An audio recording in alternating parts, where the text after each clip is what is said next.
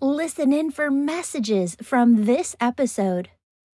But I know it's here. And so we need to learn about what happens in your body when you're stressed, what happens in your heart, what happens in your mind.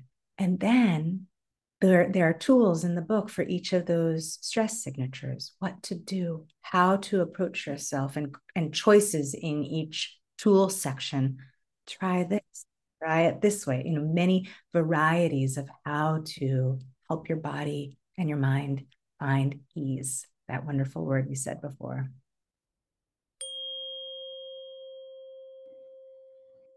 Beautiful soul, have you ever wanted to speak to angels? Do you believe angels can support you in your daily life? If this is you, go to my website homepage, theangelmedium.com, and sign up for my weekly angel message email. As a gift for signing up, I'm giving you access to free resources, including 31 healing meditations that, if you do daily, are going to help you hear your angels and your own intuition more clearly. Start using these today and you'll see changes in 31 days. Now, take a deep breath. Feel the presence of your angels as they fill you with love, joy, peace, bliss, and ease. And remember, your angels say the messages that resonate with you in today's episode are meant just for you. Hello, beautiful souls. Welcome back to the Angels and Awakening podcast. I'm your host and author, Julie Jancius, and today we have the author of the book, The Mind Body Stress Reset Somatic Practices to Reduce Overwhelm and Increase Well Being. Please welcome with me to the show, Rebekkah LaDyne. So glad to be here. Thank you. It's nice to see you, and I'm glad to have this conversation with you. So Yay. thanks for having me on. Mm-hmm. Of course, you're around the world, um, over in Sweden. What's it like over there right now? Well, it is um, just after a big snowfall that we had. So there was, well, by by some standards, maybe Colorado standards, it's not that much snow, but we had about two feet. I got to go out cross country skiing, and in enjoy the sunshine. And now it's a nice gray day and it's warmer. So the snow's starting to melt. Yeah. Yeah. So I'm going to start this interview off in a different place because I want people and my listeners to kind of understand where I'm coming from in having this interview. I I read um, this book. It's called The Molecule of More by Dr. Daniel uh, Daniel Lieberman. And what he kind of gets to in this book, in the conclusion, we're going to have him on the show, is that you have this egoic mind, or I think that you call it the fear brain. And. Um, this fear brain, this egoic mind, it just wants more, more, more, more, more. And and this is the dopamine within all human beings wanting this more, more, more, more. And I've seen a couple authors lately, him being one of them, take us to a point where they're saying, listen, the reason that Earth is on this kind of crash course trajectory of we're using up all of the resources here is because we are not bringing balance and harmony into our lives with this more, more, more, more, more mentality, where does it end, right? Like, where do we use up all of Earth's resources? Is that the place that we're all going to? And and so our resources as humans, that's a big if as well. Say that again or all of our individual resources as humans. Like I'm using up, if I use up all my resources, which is a word we use a lot in somatic therapy, we're going to go straight into that stress brain and not be able to come back out. Talk to us about that. What is that like individual resources? Yes. So what you were saying, the the molecule of more driving um, us to kind of keep going because of those surges of dopamine. That's a kind of a pleasure neurochemical mm-hmm. that makes us feel like if I get some more, I'm going to feel better. But on the other side of that, there's this cortisol, which is this displeasure neurochemical or this stress neurochemical. And we will get kind of surges of cortisol when we're in stress and surges of dopamine when we're in resource. Okay. And so we could mm. also get negative surges of dopamine. Like if I go online and I buy a whole bunch of stuff that I can't afford, I'm still going to get some dopamine, but it's going to be paralleled with cortisol if I start to think, oh gosh, when that credit card bill comes. Right. We want to balance, like you're saying, the earth needs balance. We want to balance our internal system with our stress. We could say cortisol and our ease or resource or pleasure. We could say dopamine. So internally, we need to do the same thing that the Earth's ecosystem is telling us to do, which is we can only take so much from ourselves. We can only take so much from the Earth without replenishing, or we don't function. Okay. So right. that's the idea is we humans need balance to function well. And clearly the earth needs balance to function well. Absolutely. And that's exactly where I was going with this because cool. what started coming up and coming through channeling wise is that you know, this is the year of ease, and that all humans have to understand how to come back to this ease within ourselves because this is the point that a lot of folks who are are very advanced within the scientific community, who are very great thinkers here on earth. This is the place that they're bringing us all to right here, right now, which is to what you were just saying, we have to bring in balance and harmony. And I love how you said not just within the world or for the world, but for ourselves. And and somatic work, your work that you have been working on for years does this in a way that talk therapy doesn't. I mean, talk therapy is great, but it really doesn't bring in these tools of of balance and harmony in the way that we feel a complete reset within our bodies. Am i correct on that? But you're spot on. That's exactly what can happen with intensive talk therapy is that we are guided as talk therapists to kind of investigate and probe. I remember one of my colleagues who had been a talk therapist for uh, 35 years when she and I were both students in the somatic therapy program together. And she was saying, Oh my gosh, this is so opposite. The approach of somatic therapy is to find ease between the moments of stress in the conversation with clients. And talk therapy is asking, Let's look further, let's look deeper, let's see what else is there, let's excavate. And I think in some mind bodies, some humans, that excavation can be okay. But I think that if you're a person that has some trauma, if you're a person that has some extreme stress, I put that in the same side as trauma, that excavation, that intensity is probably going to overwhelm your system and make mm-hmm. healing not possible. So I loved when you said we're being brought to ease. My whole body melted for a second. Ah, just yes, that's one of my favorite words in the whole world we humans need ease. We need it just as much as all the other wonderful, exciting, productive, fascinating, thinking, goal oriented things we do, which are great. I love doing those things. But if we don't balance it with ease, we burn out or we just turn into such a ball of stress that we kind of burn out everyone around us. Yeah, a mm-hmm. hundred percent.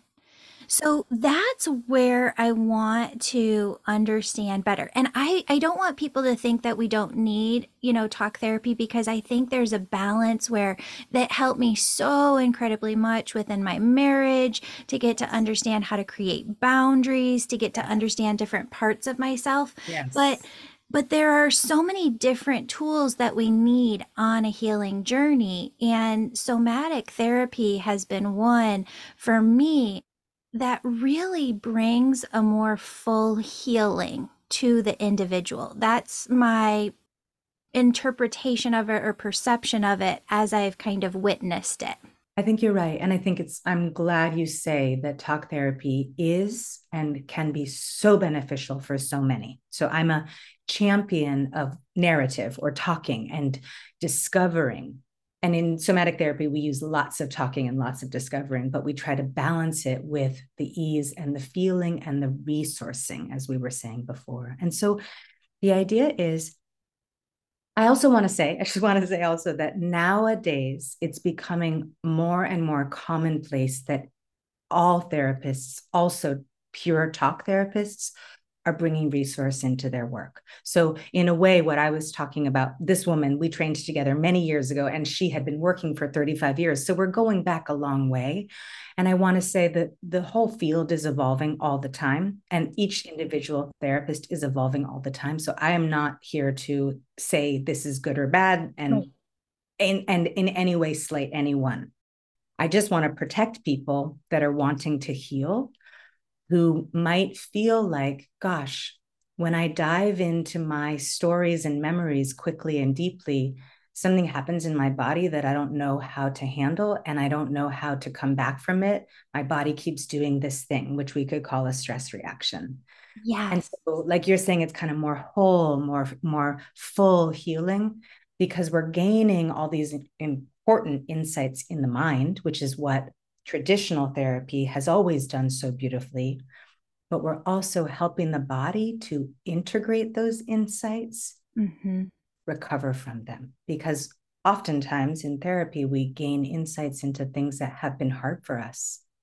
We as human beings put things aside unconsciously, but intentionally because they're too much for us to process at the time.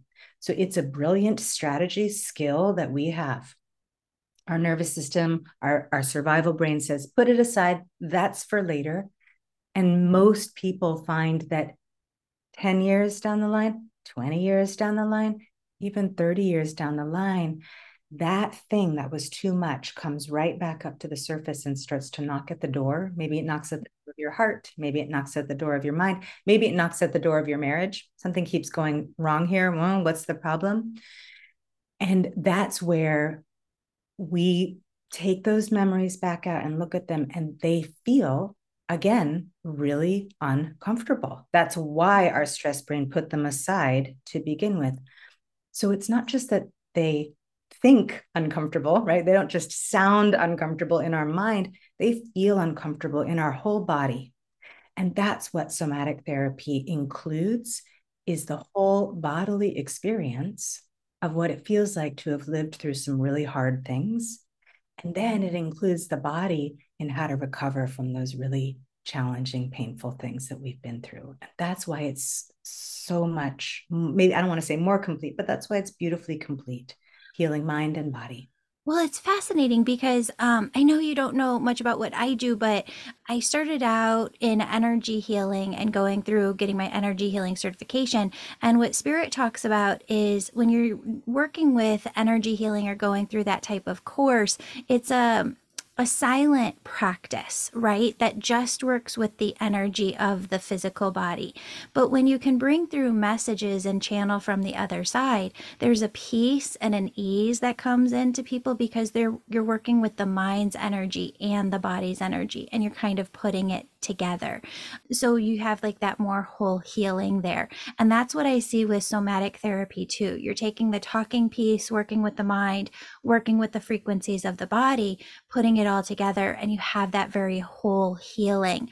And I thought it was really fascinating what you brought up because there are so many people who are like, Julie, I I thought I have worked through this. You know, I, I, did my therapy. I I did this and I felt better for 10 years or something. And then and then it rears back up. And I think that when you really stand back and look at the whole human being, there is this element of the energy within the physical body, the energy with the mind, and we have to work with both in order to bring that more full healing to the individual.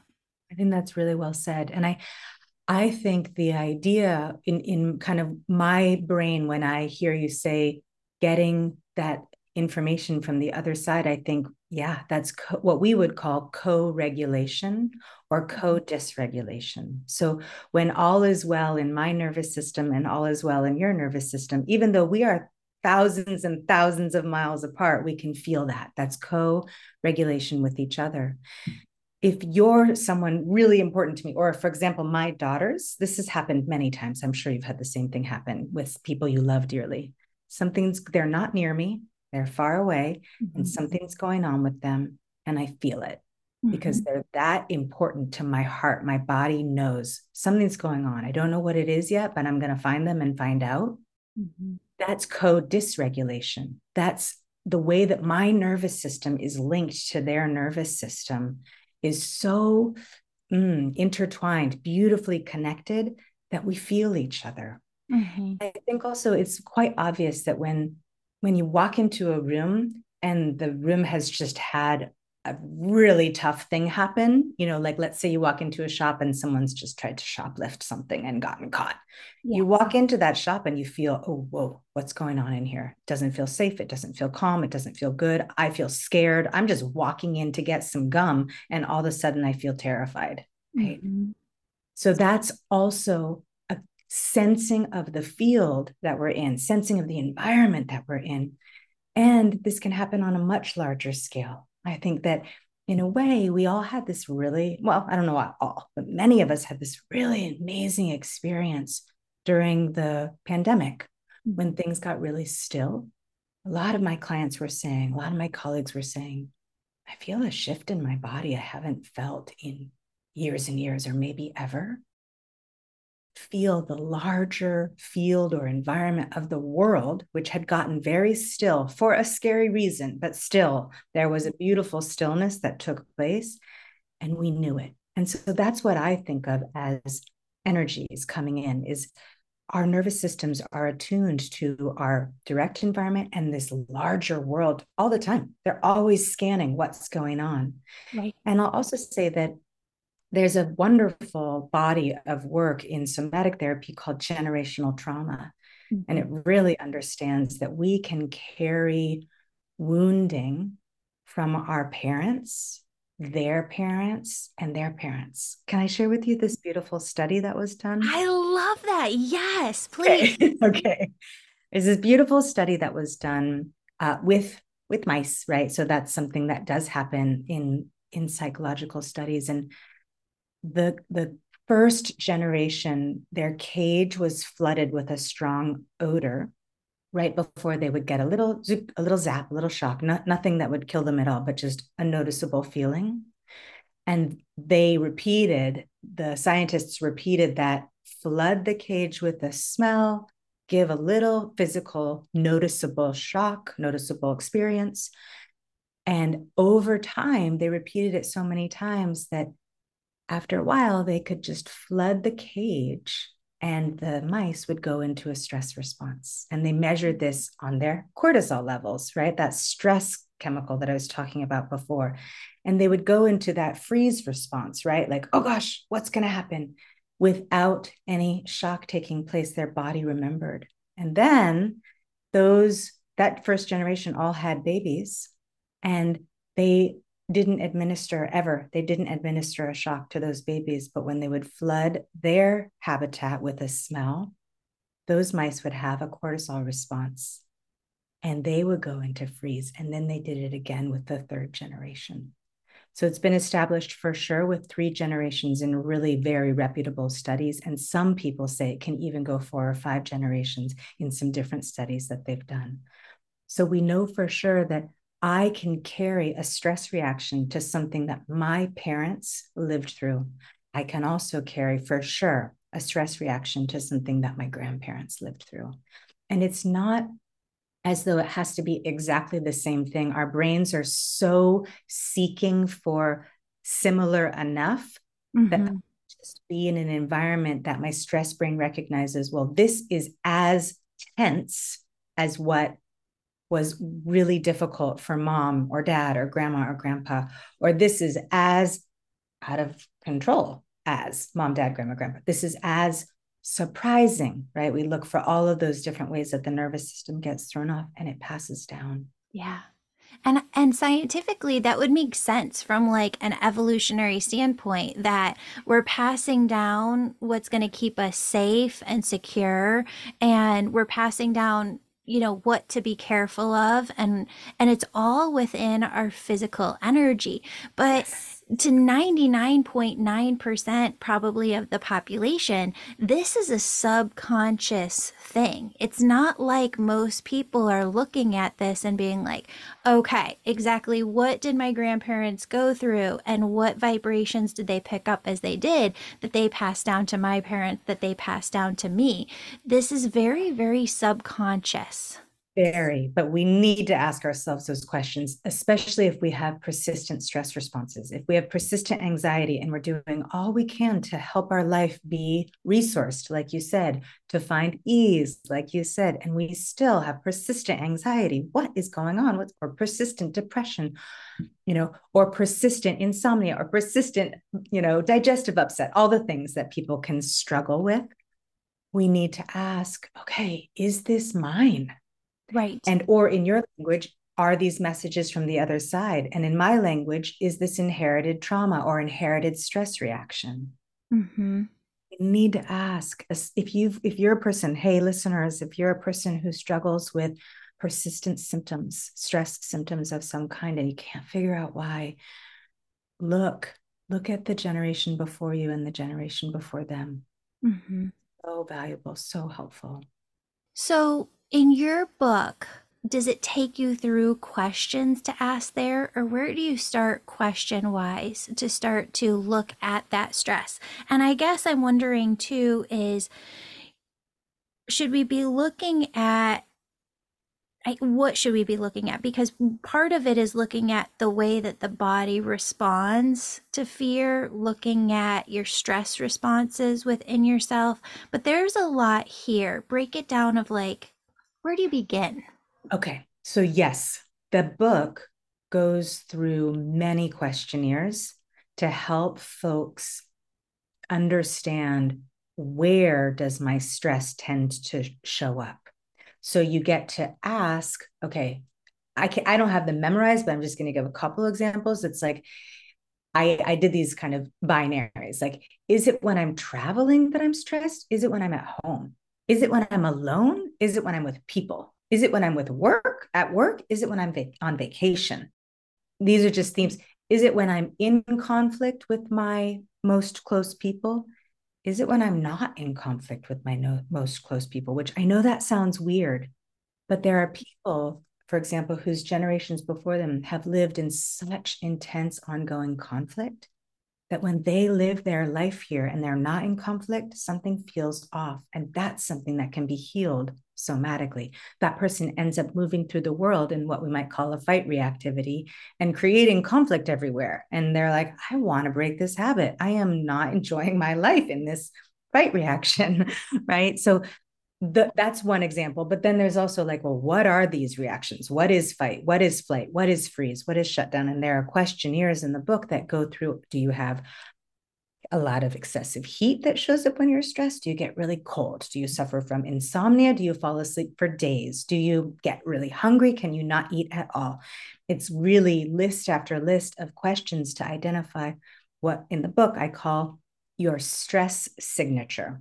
Everybody has stress signature, and getting to know it is so helpful on your journey to healing it. Because, like you said, these are hugely unconscious experiences. And so we can walk through the day going, I feel stressed, but I don't know what is stressing me out. And I'm not even sure what it is in my body or mind that's making me feel stressed or kind of quote unquote giving me the knowledge that I feel stressed but I know it's here. And so we need to learn about what happens in your body when you're stressed, what happens in your heart, what happens in your mind. And then there, there are tools in the book for each of those stress signatures, what to do, how to approach yourself, and, and choices in each tool section. Try this, try it this way, you know, many varieties of how to help your body and your mind find ease that wonderful word you said before. Yeah. One thing that was coming to mind from the angels as you were talking is, you know, heart disease runs in my family on both sides mom and dad, uh, dad, grandma, grand grandma on the other side. And um, whenever I have a lot of stress, I always say that. Like, I feel like there's an elephant on my chest. I feel like my heart is like the first thing that it goes to. And what I was hearing as you were talking is if you can figure out what your stress signatures are, it can actually be very healing long term, I would think, to the physical body, where you could help yourself not have that same heart disease that maybe your ancestors did because you're not managing like working with the stressors in your life in a different way than your ancestors did. Absolutely. There's such a well researched link between stress and the big diseases that so many folks in our culture suffer from. So that's the heart disease, the blood pressure, the diabetes. And then you get into the more subtle, you know, blood diseases and physiological kind of uh, systemic, like the Crohn's and the chronic fatigue and the, you know, there those are diseases that absolutely have a strong link to stress, and there's more of them. So, by lessening your stress response, you will definitely make yourself healthier on the whole. And you really have the potential to undo that stress signature that you just described goes back generations in your family. So, I don't know if you can speak to this, but you're touching on a point um, of where I'm at with my own journey. Like I know that my grandmother has uh, had major trauma in her life. She lost her grandmother when she was 12 years old, had to become the caregiver in her house because she had a younger sister and all older brothers. Um, so cook, cleaner, mother, and I can see where she wasn't able to heal and she ended up having that heart disease and diabetes. Yes my mom, I think, did the best that she could. Yeah, of course. Growing up with yeah. a mom that didn't know how to be like emotional with her. And then me, third generation, here I am. And I I see my body being the same, like grandma's body, mom's body, my body, all very much interconnected, interlinked, and that diabetes is runs in the family, heart disease. So yeah, I'm just wondering when it comes to the diabetes piece, how does that tie in? Where it could be intergenerational um, from the stress. Yeah, this is this is a complicated explanation, and I might get some of the details right and some wrong. But basically, what happens is that when we have high levels of stress, we are secreting cortisol throughout the day and adrenaline. Adrenaline is meant to be short, that kind of like uh, short term burst, and cortisol is like, okay, we got to get through this intense, longer term, maybe month long famine and then move on with our healthier troops, clan, tribe, all those things.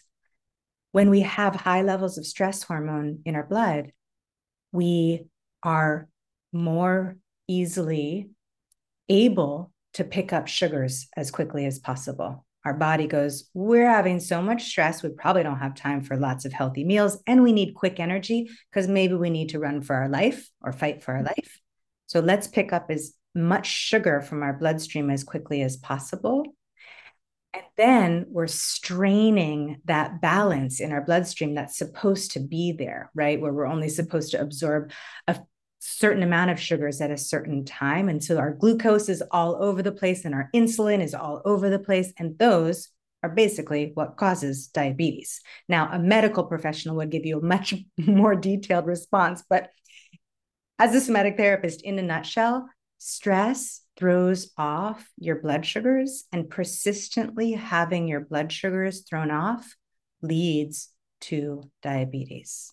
This is really fascinating. And I want people to break this down and visualize this within their heads because what you're saying here is that And and I would assume it's the same for the heart, right? That it's not something happening directly to the heart. It is the cortisol levels that's impacting the heart. Think about if your blood pressure is going, you know, extraordinarily high every time you think, am I going to be late for my next appointment? Think about if you every time you think, how come my husband's not home yet? Your blood pressure shoots through the roof your heart is having to work so much harder and so much more intensely than it's designed to for prolonged periods of time because your stress signature keeps performing this reaction inside of you. So, the big thing here, this is something I write about in the book in more detail. So, I'm going to give a tiny bit of it here. But our nervous system, our body's designed to go through stress and have a beginning, middle, and end. Mm-hmm. We are supposed to see this is, you know, see there's a tiger, decide I have enough distance from it to run and get away, get to safety, and recognize I am safe and that tiger cannot get me up here. And now I'm going to take a big breath and relax and just count my blessings. Mm-hmm. They're designed to go through beginning, middle, end. We're designed to have stress responses to actual cues in our environment. But humans have the ability to psychologically or mentally scare themselves with thoughts every bit as much as we would be scared if a lion was chasing us. We can mm-hmm. scare ourselves into a full blown, what we call flight reaction, right? Fleeing, mm-hmm. running for our lives standing in a room full of people that we have to give a public speaking speech to that we don't want to talk to or that we feel afraid. We can have the same reaction physically. And it's something that we can revisit, not even being in the room with people about to give a big conference talk to 500 people or 5,000 or whatever it is that bothers you, listeners. We can just think, oh my gosh, tomorrow's my talk to 5 million people. And then our heart can just explode into reactivity. Okay. And we can do that. We all have our things. A lot of people have public speaking, so I use it as an example, but we can do that throughout the day with our things, those things that scare you, those things that overwhelm you, those things that lead you to feel insecure, those things that that just make you feel angry. We all have those things. And if we're going into stress reaction all day and it doesn't have a middle or an end because it's psychological, just has a beginning, our body is suffering. And so part of what the book talks about is okay, we're not going to get rid of this psychological stress trigger, but we're going to learn how to have a middle and an end with those psychological stresses that come up. So the book really teaches that. That's huge. That is so huge for people. So I want to just kind of wrap, uh, like, kind of tie up some loose ends and then hop into something new. But so where people might have been thinking before, because I know I certainly was, that, you know, okay, well, you have this generational trauma and that is the heart disease being passed down or the diabetes being passed down it has a carrier and the carrier is the stress and the stress is the connector.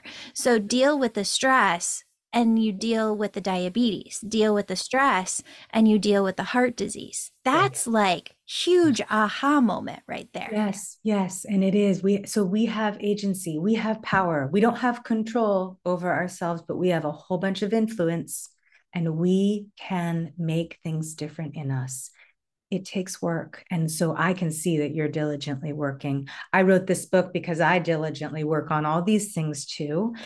But and we can make change. We can make lasting and really needed change in our bodies, our minds, our hearts. So yes. Okay.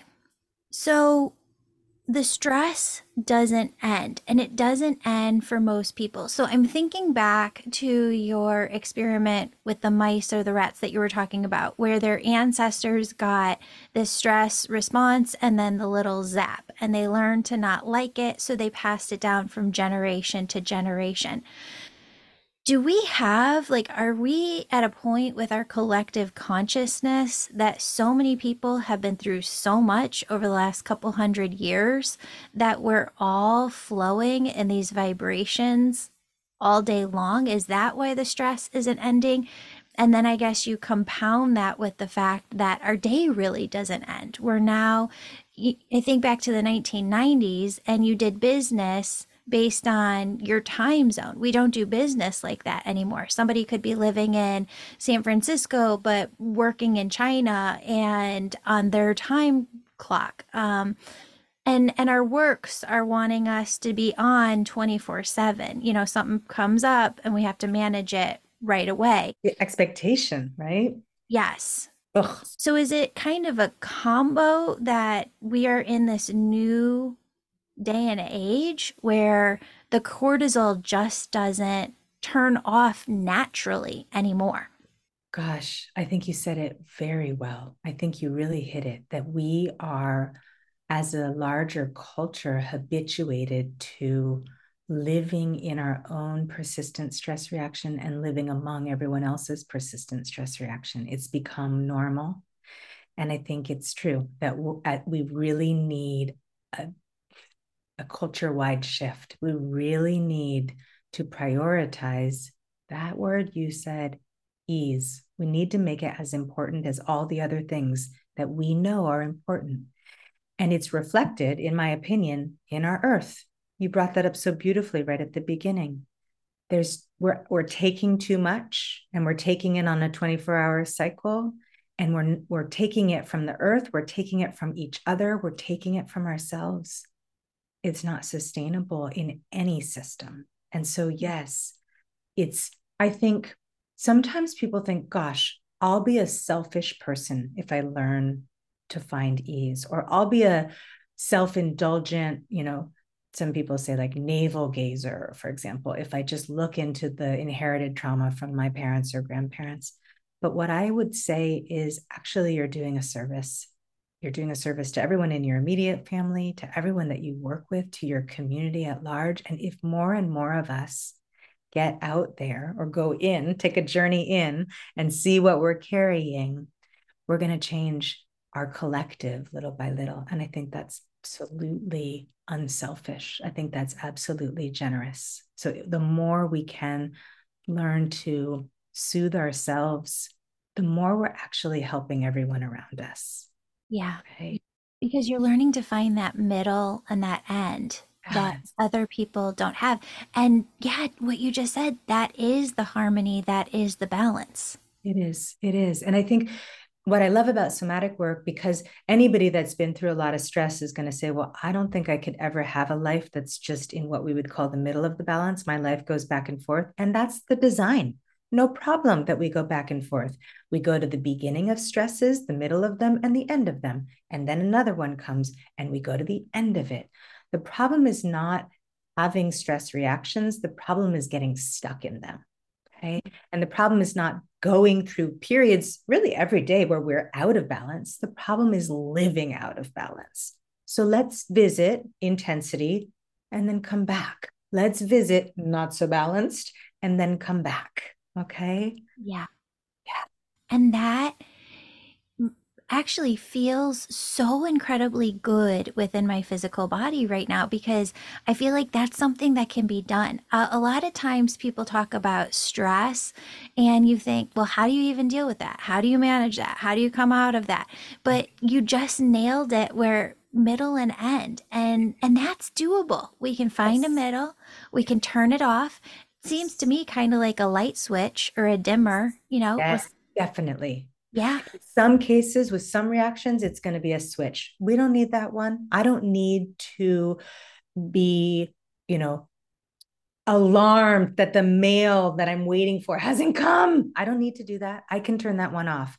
Or a dimmer you know, my husband's late again and he was in traffic. So I'm just going to be a little bit, you know, aware until he walks through the door. Okay, no problem. Right. Like dim it down. And so I'm not like, oh, oh get away when he walks through the door or make sure that you, you know, text me every five minutes if you're running late or something. I don't have to I can dim it down.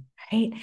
Yes. So, and it's, I think it's important that we don't create stress about lessening our stress. So I love that you're saying doable. I love that you're saying manageable. We need to make this realistic. We need to bring it right down. We don't let's not do it on a 24-hour cycle. Let's not constantly be working on ourselves on this. Let's attend to our well-being with compassion and patience and self-acceptance. Let's be nice to ourselves and to each other as we find those middles and ends. I like in your book how you teach people too that it's not about like all or nothing, exactly what you were just saying. You don't have to turn the light switch on and off.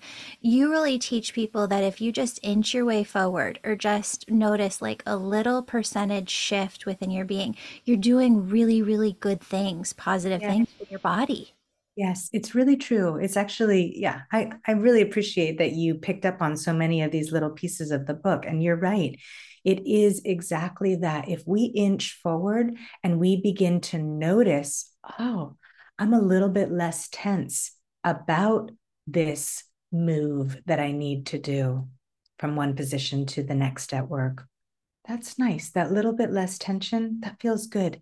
If we give ourselves the gift of noticing and feeling a little bit less stressed, a little bit less fearful, a little bit less angry, a little bit less um, kind of like oh, intense, all of those things help our nervous system feel like what the word that I use a lot in the book is okayness or even okay enoughness. And Mhm. those little gifts to our nervous system actually are what begin to reset our baseline. Okay. If we have a baseline that's like living in that, I just feel intense all the time about everything. We're going to function at, you know, on a scale of one to 10, we're going to be functioning at like a seven and a half when we just wake up in the morning. And then if something difficult happens, we're at a 12 or 15, right?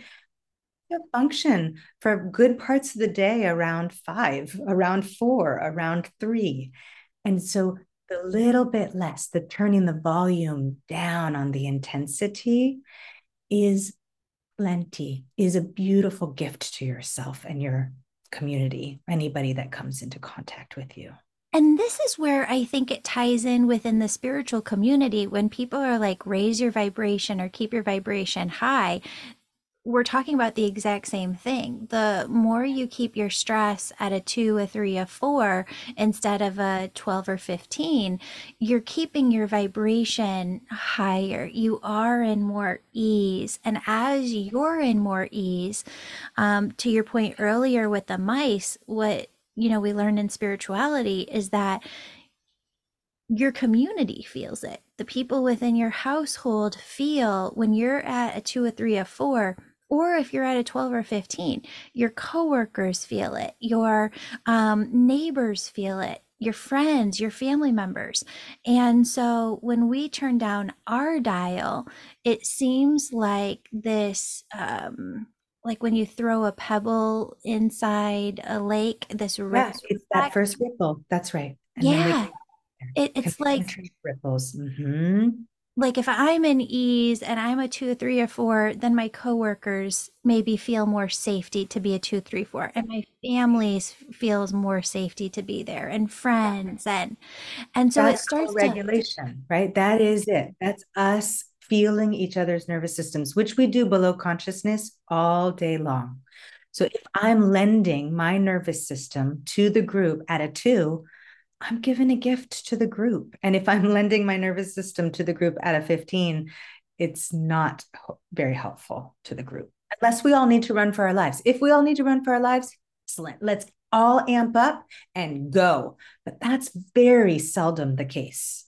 yeah And I want to make this point too to all the healers because there's a lot of healers who listen to the show, and I teach mediumship and um, how to bring through angel messages and energy healing in my angel Reiki school. And we talk a lot about this about how you have to be in, you know, high vibration yourself and show up with the energy that you're you want your clients to feel because they're going to feel that coming off of you and this is exactly what we mean And this is this is really beautiful because what happened in your grandmother's life when her mom died is that she all of the sudden lost the vibration of a mother, a caregiver that she needed. And we human beings are designed to feel each other's vibrations or co regulate. We're designed to sense each other's nervous systems. And if all of a sudden it's not available, it's like you just took the floor out from underneath someone and they have to quickly put all of their own pieces together without any connection to that caregiver that they need because the design is to receive it from the caregiver. And that creates trauma. That means, okay, my, like you said, doing the dishes and the cleaning and the mothering that your 12 year old grandmother had to do, that's mm-hmm. all going to be done in a stress response. That's all going to be done without the vibrations that her body needs, the co regulation her body needs in order to do those things healthfully, easefully, lovingly. Right? And then it passes down stress reaction. The flooding of this experiment, right? I said the flooding of the of the scent. Some people say it was rose, or some people say it was garlic. Maybe they did both. But the flooding was when I give care, I got to be in stress, mm. and that is the opposite of when when my vibration is high and I'm giving you care, and your vibration can receive it. Care gets linked with things are okay. We're okay here. Let's do this together. And that's what's happening all the time. It sounds like in your work and in my work in somatic therapy, we're attuning, we are co regulating with our clients the whole session long. And it is often to replace some co regulation, some attunement that was missing. Lots and lots of people, for many different reasons, are missing the building blocks they needed of getting that high vibration, getting that co regulation often enough in their earliest years and their nervous system has a difficult time self-regulating now. And that's that's okay. The design is we're all supposed to get so much consistent vibration so much consistent care and co-regulation when we're young that we begin to take on the job little by little over time inching ourselves forward and feeling like, I got this. I can do this. I can apply my self care to this slightly challenging moment at school or with my brother or with my neighbor. But if it happens too fast, or like it did for your grandma, or the co regulation isn't available because of other stresses that are happening in mom's life or in grandma's life, our nervous system doesn't feel like I've got this. When it needs to meet challenges, it feels like I do not have this. This is too much for me. I don't know what to do. I can't. So that's the kind of freeze shutdown. And then some people go in, I am going to make this happen. No matter what's in my way, I will move it out of my way and make my life go. And that's the fight reaction, right? So we we need high vibration. We need co-regulation to heal. It's one of the essential building blocks but here's some good news. In the book i talk about how we can increase our vibration or our regulation even using our own nervous system to regulate with ourselves using imagery. So our wonderful stress brain is great with images. We all know that sometimes when we're worried about something, something scary about that thing we're worrying about pops in our mind. We can scare ourselves with images and have a physical response. Heart speeds up, adrenaline surges, start to sweat. We can do the same. We can soothe ourselves with images and have a physiological response. Dopamine comes in, heart slows down, body temperature becomes comfortable. So, using imagery is a wonderful and powerful way to create vibration in yourself, even if you don't have someone available to create it with you right now. Okay, because you might not. Sometimes we don't have anyone available for longer periods of time. Sometimes we don't have anyone available for just, you know, that day, that week. So I want everybody who's listening to know it's great to have high high vibrations with others whenever possible yeah. and you can create it in yourself too. So it's really available. And that's like a self hypnosis tool when you're using those uh, that imagery within yourself, you're bringing yourself back to a different vibration that brings you into that ease, that calm. That's awesome. Yeah, that's lovely. Exactly. I love it. You have, you're talking about so many of the same tools I'm talking about. You just use different language for it. Yeah. We call it image reconfiguration, but you're calling it self hypnosis. So I yeah. think that's fantastic. Those are the same ideas using images to change your physical reaction to what you're picturing in your mind. And then you create an imprint around that image, that physical response, and it gets deeper and deeper. Because nowadays, if you were a person who was really, really afraid of snakes, you don't have to pull up the image of a snake for a long time and mm-hmm. stare at it in your mind. Someone can just start to say the word and then your body goes into reactivity. So the same thing is if you pull up soothing image, soothing image, you know, that sounds like feather, like for example, mm-hmm. someone can just say Fe, and your body goes, yeah. You can just to yourself go, or angel, right? You keep using this word angel. You can just pull up A in your mind, in your heart, just a quick little cue, and the body goes, yeah, I'm okay. That's how the self hypnosis in your word, imagery reconfiguration in my word, really tune into the body, really imprint on the body. This is amazing. So, you and I are going to keep going for our angel members. We're going to do some tools for them. But I wanted you to tell everybody on the podcast where they can find you, your book, The Mind Body Reset. Um, yeah, where you want to drive people to to find you and your work. Okay, fantastic. I would love for you all to check out the book. I think it's an easy read. I think it's a funny read in places. Like I try to use some lightness and some humor. It's not a drag yourself through kind of a book. It's available online everywhere. It's available in bookstores everywhere. There's an audiobook, there's the written, there's the ebook. I also have a website, RebekkahLadyne.com. So you can see my name spelling, which is both of my first and last name are spelled confusingly. So just look that up in the show notes. Um, and I think that's what I can say to share for now. Please, you know, just find out what works for you and experiment with your own healing of your stress signature. It's worth it. Yeah. Amazing. Because then we're not going to pass down those vibrations to our kids. Exactly. That's where the cycle ends with us. Every day that motivates me i am serious. Every day that motivates me i am the buck stops here stops here. Exactly. Amazing. Thank you so much Rebekkah for all your work. Such a pleasure. Thank you for this great conversation. So great to talk with you.